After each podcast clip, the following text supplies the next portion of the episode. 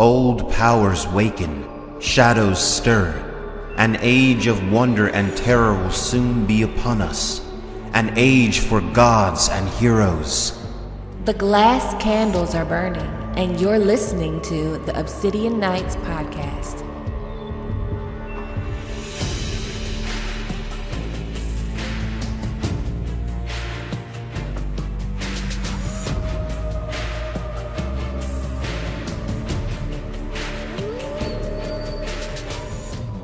Hello, my sweet summer children. I'm back with the juice to get you through the long night. And this is another episode of the Obsidian Nights podcast where we go through a Song of Ice and Fire, chapter by chapter.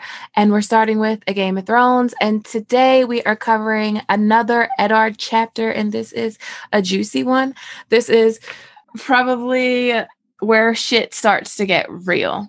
Like shit starts to get real in this chapter because Robert dies. Ned conveys a small council to think he's going to take over King's Landing. It doesn't work like that, but we're going to talk about it. And today's guest is Jack. Jack, would you like to introduce yourself and tell the people who you are and where they can find you? Yeah, um, I'm Jack, and I'm honestly not on a lot of social media right now. So you can pretty much find me on Discord. And moreover, I'm on your Discord quite a bit, actually. Oh, cool. Yeah, so if you want to join my Discord, you can join my Discord. I'll leave the link in the description box. We do a lot of fun stuff on there. Um, they have tournaments. I do some gaming on there. There's a lot of Game of Thrones talk, a Song of Ice and Fire talk. They also talk about other shows and stuff. So if you want to join the Discord, I'll leave the link in the description box. You can also sign up to do an episode of Obsidian Nights through the Discord. Right, and the book club, book club, uh, book club. Yes. when you join, when you join, they will set you up with reminders for book club if you want to do book club. It's oh, a good time. join book club. Join book club. Okay, so uh, let's get into us talking about this chapter because I really like this chapter. So Yeah, this is one of my favorites. Yeah. So it says the gray light of dawn was streaming through his windows when the thunder of hoofbeats awoke Eddard Stark from his brief, exhausted sleep. He lifted his head from the table to look down into the yard. Below, men in mail and leather and crimson cloaks were making the morning ring to the sound of swords and riding down mock warriors stuffed with straw. Ned watched Sandor Clegane gallop across the hard packed ground to drive an iron tipped lance through a dummy's head. Canvas ripped and straw exploded as Lannister guardsmen joked and cursed. Is this a brave show for my benefit? He wondered. If so, Cersei was a greater fool than he imagined. Damn her, he thought. Why is the woman not fled? I have given her chance after chance. So basically, what we're seeing is the Lannisters like doing military exercises, probably trying to intimidate Ned Stark. Which, you know, I can't believe Ned actually went back to sleep. Because it seems like he just woke up it's like he still doesn't get it quite yet even at this part. Yeah he doesn't he doesn't quite get it. And like when he says you know cersei is a greater fool than he imagined like no you are a greater fool than we imagined. Right. You, you are a greater fool than we imagined because actually like you should not underestimate cersei and that is exactly what he did. Um so it says the morning was overcast and grim. Ned broke his fast with his daughters and Septa Mordane. So Ned goes and has breakfast with his daughters. Sansa is still like sullen about not being able to like say bye to Joffrey or having to leave in general. She's very upset about that. Arya is like she's hurrying up to eat her food so she can go um, train with Syrio at least one more time before they get on the ship because Syrio, Syrio is going back to Winterfell with the Starks. Right, and that's another thing I'm actually surprised about. Another mistake of Ned's is the fact that the kids are still there. I never understood of all the things that Ned Stark did, why he really shouldn't have brought the kids to begin with. Like the second they had trouble on the King's Road, he probably should have sent the kids back to Winterfell. Yeah. But after after all the stuff that's gone down and and telling Cersei that he knows her secret and he still has his kids there. his kids there with him. Yeah, it's not smart. I I feel like he knows that they're in danger, but he doesn't realize how much danger they're in. Like he doesn't realize how cutthroat these people are. Even though he's been getting dreams the whole time he's been there that are basically warnings, I believe, of of exactly how these people are. Like these are the same people that killed Rhaegar's children. Like these are the same people. And so don't underestimate them. And he's underestimating them at every turn. And in this instant, he underestimates his own daughter, Sansa. So Sansa looks up from her food and she's like, if she can have a dancing lesson, why won't you let me say farewell to Prince Joffrey? And Septa Mordane says, you know, I'll go with her, Lord Eddard. There'll be no question of her missing the ship. And he's like, it would not be wise for you to go to Joffrey right now, Sansa. I'm sorry. And Sansa just doesn't understand. Like, I don't even think Septa Mordane gets it. That's why she's like, you know, I'll go with her. But, you know, Septa Mordane doesn't know everything that Eddard knows. And Sansa doesn't know everything that Eddard knows. But Sansa basically is like, you know, it's not fair. Like, she knocks over her chair and she runs crying from the table. And like Septa Mordane is getting ready to go after her, which should have happened. Septa Mordane had went after her, then maybe she wouldn't have went to Cersei. Um, but Ned's like, you know, let her go, sit down, eat your food. I'll make sure she understands once we're back in Winterfell. And like it said, hearing this because you know that they're never going to make it back to Winterfell. Right, right. Yeah, it's it's almost kind of sad that Yeah. It's like, it's like if he, I feel like he didn't, I feel like he should have told his children. Yes, their children and everything isn't for children, but they're not in a children's, like a child's place. They're in a very dangerous place. And the more they know, the safer they actually are. Right, they're just sitting there having breakfast. And, and, you know, Ned never really played the King's Landing game very well. He's he's a soldier, he's been a soldier his whole life and he kind of knows how to face people head on and he doesn't get the conniving and um, the backstabbing that goes on in King's Landing. So he just doesn't fit in there very well at all. Yeah, he doesn't. Like it's not a game. It's not a game for him. It's not a place for him. Um, and that's a good thing. So it's in about an hour later when Grand Maester Pycelle comes in and he's like telling um, Ned that Robert is gone. The gods give him rest. No, Ned answered. He hated rest. The gods gave him love and laughter and the joy of righteous battle. It was strange how empty he felt. He had been expecting the visit, and yet with those words, something died within him. He would have given all his titles for the freedom to weep, but he was Robert's hand, and the hour he dreaded had come. So Ned is like losing his his brother. Like he's losing his brother, and he doesn't even have the freedom to grieve like you or me would because he's the hand of the king and he has to step up and take power. So he calls a great council, which I think is a smart move. Like it's a smart move to call a great council and try to immediately get yourself um It put- is, it is. But you know, I think his biggest mistake, probably in the last chapter, was not listening to what Renly told him, and not Yes. at least trying to have people there. I think that was probably like his make or break moment. I I think maybe he even thought that they wouldn't kill him. You know, when he faces Jaime Lannister in the streets and Jaime Lannister won't kill him, I think he almost feels like uh, he still has that status or they still have that respect for him where they're not going to kill him. And really, that that's the way it goes because I don't think Cersei planned on killing him, really. no, Like, they that didn't. was kind of Joffrey's last minute twisted move. Yeah, definitely. Definitely. I don't think they were going to kill him. Like Cersei's not an idiot. Like she wouldn't just kill a great lord. But Joffrey is a psycho.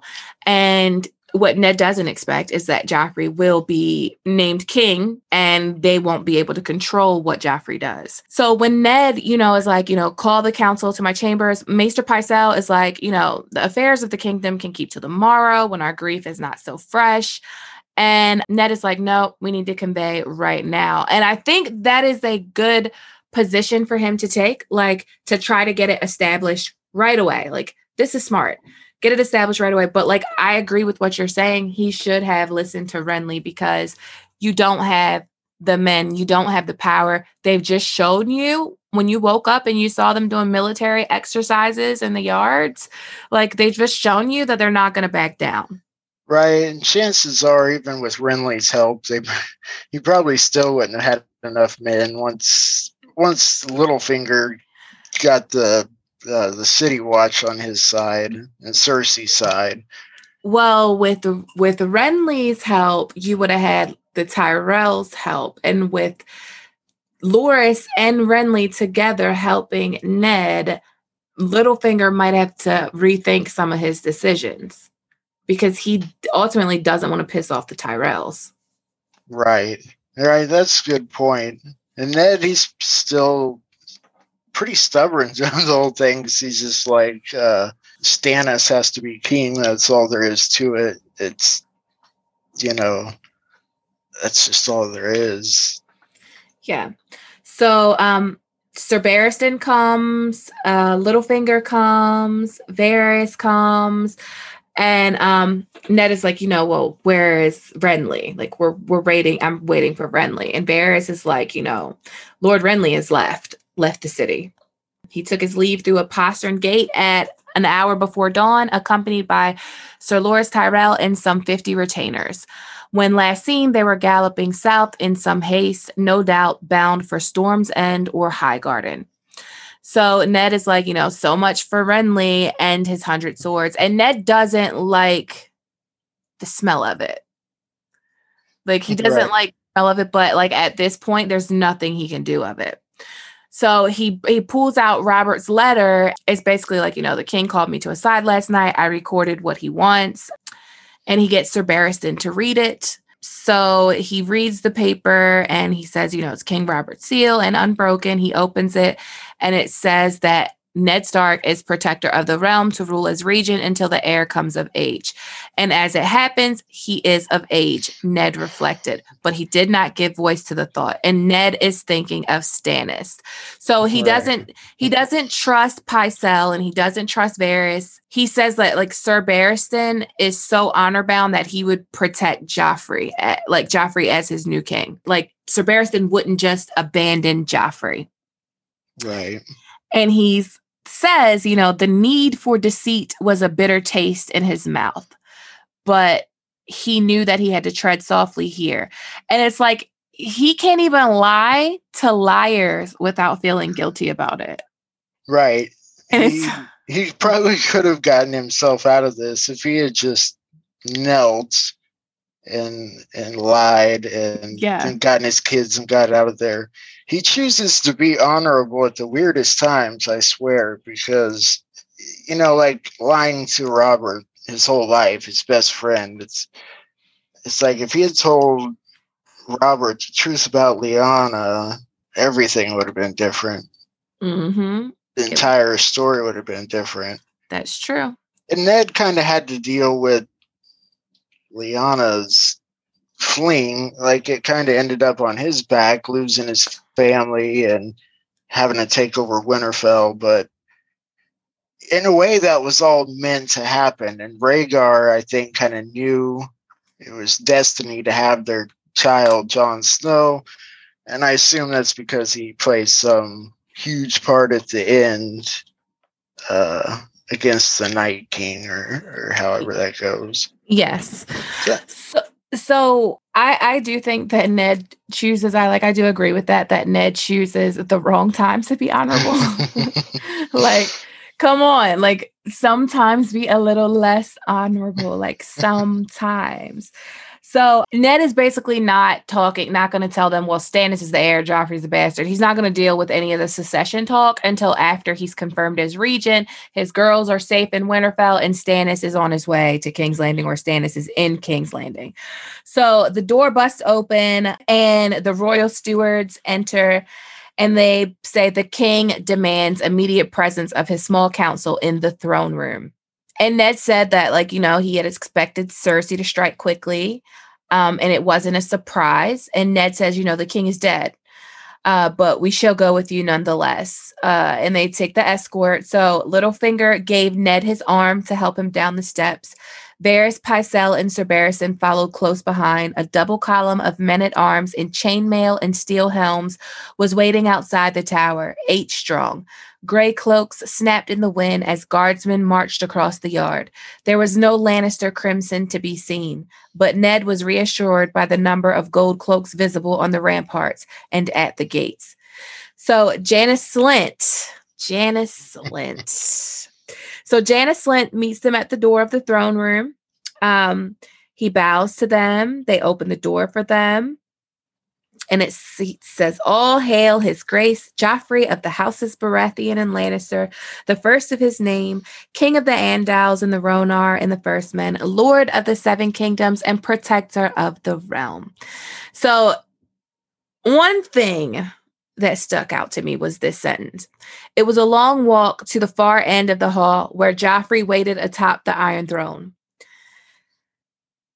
The first time he had come this way, he had been on horseback, sword in hand, and the Targaryen dragons had watched from the walls as he forced Jaime Lannister down from the throne. He wondered if Joffrey would step down quite so easily. So the difference between Jaime and Joffrey is Jaime never wanted the Iron Throne. he never wanted right. it. Joffrey wants it like it's Joffrey's prized possession. He he he knows the power that it holds and he wants that power. Right, and and Ned uh doesn't want to know. You know, it's kind of like Ned. Uh, he doesn't even know what he's going to do at this point. Like hoping that Joffrey would step down. Like he just has no idea at this point. Like, I think the uh, milk of the poppy's gone to his head. so Joffrey, like they go in there, and Joffrey is kind of like, I command the council to make all the necessary arrangements for my coronation. I wish to be crowned within the fortnight. Today, I shall accept oaths of fealty from my loyal counselors. And then Ned gives over Robert's letter and he gives it to Lord Varys. And he's like, Lord Varys, be so kind as to show this to my Lady of Lannister. So she gives it to Cersei. Protector of the realm, she read. Is this meant to be your shield, my lord? A piece of paper? She ripped the letter in half, ripped the halves in quarters, and let the pieces flutter to the floor. Those were the king's words, Sir Barristan said, shocked. We have a new king now, Cersei replied. Lord Eddard, when we last we spoke, you gave me some counsel. Allow me to return the courtesy. Bend the knee, my lord, bend the knee and swear fealty to my son, and we shall allow you to step down his hand and live out your days in the gray waste you call home. That's a that's a generous offer. Yeah. like, yeah. That's a generous offer. Why wouldn't he take it? Why not take it? Yeah, and even even though he can't really kneel, you know, it's it's the next line that really condemns him, where he says, "Your son has no claim to the throne he sits. Lord yes. Stannis is Robert's true heir." And then Joffrey loses his shit. Liar! Joffrey screamed. Mother, what does he mean? Princess Myrcella asked the queen plainly. Isn't Joff the king now? And Cersei says, You condemn yourself with your own mouth, Lord Stark. Sir Barristan seize this traitor. So, like, Sir Barristan kind of doesn't know what to do. Like, like he's hesitating. And then, like, the Stark guardsmen, like, go around, like, try to form around Ned. And um Cersei is like, you know, now the treason moves from words to deeds. And then Joffrey's like, kill him, kill all of them. I command it. And that's what kind of king he's going to be. So then Ned basically says, You leave me no choice. And he calls out to Lord Janos Slynt because he thinks that he's paid for the gold cloaks. And he tells Janos Slynt, you know, take the queen and her children into custody, do them no harm, but escort them back to the royal apartments and keep them there under guard. And then Janos Slynt basically acts like he's gonna do it, and then he doesn't. he kills Ned's men. Um, he kills Ned's men. They just get straight pierced through the ribs. Butchered, yeah. Butchered, yeah. Um, Janos Slynt himself does some of the killing. So, and then it says, as his men died around him, Littlefinger slid Ned's dagger from its sheath and shoved it up under his chin. His smile was apologetic. I did warn you not to trust me, you know. And that is how the chapter ends with Littlefinger's deceit. Littlefinger is so stuck on Catelyn Stark. He is simping so hard for Catelyn Stark that he has set up her whole husband. Hope like Littlefinger's right. hoping Ned dies. Right. And you know, it's weird what he does there because in a way he almost saves him. But Littlefinger, I mean, Ned was kind of screwed from the beginning because Catelyn trusted Littlefinger, and of course Ned had to trust what Catelyn trusted.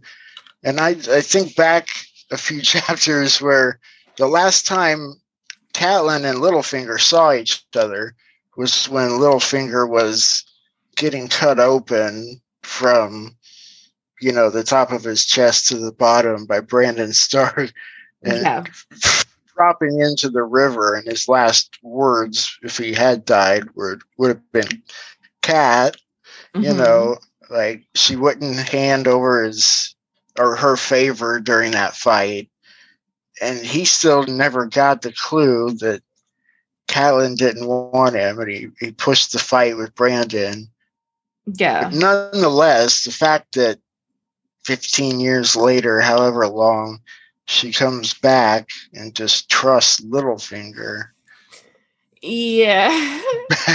it's bad moves all around and it it is bad moves all around. It's kind of like uh really like that's what you're gonna do like you don't even know this guy anymore and you tell ned that same thing like you don't even know robert anymore but you don't even know littlefinger anymore but you still want to trust them but yeah, this chapter, um, it's not a very long chapter, and it's basically the arrest of Ned Stark. And going forward, we won't see Ned Stark in the capacity that we've seen him. Right. Like, his power is gone. His power is gone. This is basically the end of the adventure for Ned and Robert. And it's their story is pretty much over at the beginning of our story here. But they had great, interesting lives. Ned served a huge purpose in the Game of Thrones, if you look at it that way, by fathering Arya, who's going to kill the Night King, and mm-hmm. Jon Snow taking care of him, and and Bran Stark, who will be the king. Like, so yeah. in that capacity, like yeah, Ned Stark was a very important person. For He's, the record, for the record, I don't think Arya is gonna kill any Night Kings. no? I mean, she might kill a couple white. Well, we don't necessarily have a Night King figure in the book, right? Yet. You're right. And yet, it, it really feels more like Jon Snow has. It feels like Jon Snow. Purpose. Yeah, Jon Snow is set up to do that. Arya definitely has a purpose, but I think her purpose may be along the lines of Lady Stoneheart purpose and the phrase. Not necessarily, I don't think her story is necessarily tied into the White Walkers. Oh, I feel like it's been set up over and over for Jon and also Bran and Daenerys. Poor Daenerys, you know, the show just butchered her storyline. They they should have taken the extra episodes to actually move along her storyline into the Mad Queen figure. Yeah. That she is before she dies. Yeah. Yeah.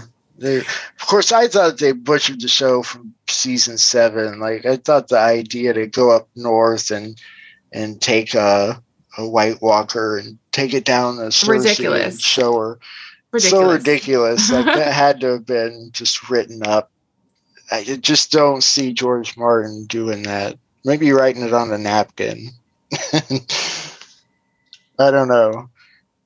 Horrible, horrible what they did. But that is this chapter. Did you have anything you wanted to add that we didn't cover? No, I don't think so. It yeah, I think we covered. I think we covered everything. Ned's getting arrested, and the rest of his chapters will be in the dungeons of King's Landing. 35 years old and he's about to die. Poor Ned. Very sad. But um, if you would like to be on an episode of Obsidian Nights, hit up Nim Shadow on Instagram or Twitter and or Discord as well.